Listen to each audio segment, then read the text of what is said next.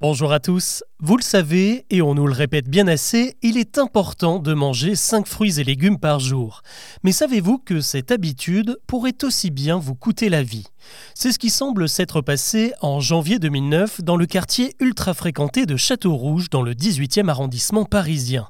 Si vous ne connaissez pas les lieux, c'est un endroit unique en son genre puisqu'il accueille tous les week-ends le plus grand marché de produits africains de France, des dizaines et des dizaines de stands où l'on peut acheter des produits exotiques quasi introuvables ailleurs et c'est donc très naturellement qu'il rassemble des milliers de clients issus de la diaspora africaine.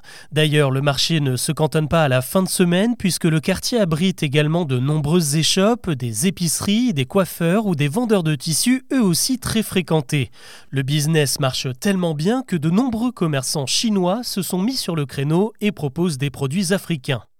Sauf qu'en ce début d'année 2009, l'ambiance de ce joyeux melting pot a commencé à sérieusement se dégrader à cause d'un drame dont le récit est alors sur toutes les lèvres. Une femme d'origine ivoirienne se serait rendue sur le marché pour acheter des gombos, des fruits cuisinés comme des légumes qui ressemblent de loin à de longs poivrons verts. Sauf qu'au moment d'en prendre une poignée sur l'étal, un serpent extrêmement venimeux, un mamba vert, aurait surgi du tas de gombos et aurait mordu la malheureuse décédée dans d'atroces souffrances dans les minutes qui ont suivi. En quelques jours, l'histoire fait le tour de Château-Rouge et il vient s'y ajouter un détail, le vendeur de gombo serait un commerçant chinois.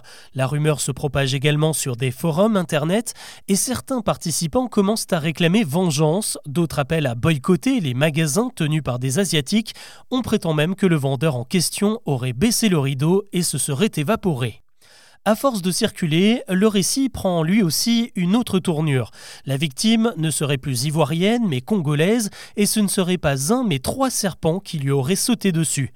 Bref, ça part un peu dans tous les sens et finalement le journal Le Parisien repère l'info et décide de mener l'enquête pour tirer tout ça au clair. Problème, le journaliste trouve énormément de soi-disant témoins mais pas une trace de la victime dont personne n'est capable de donner le nom.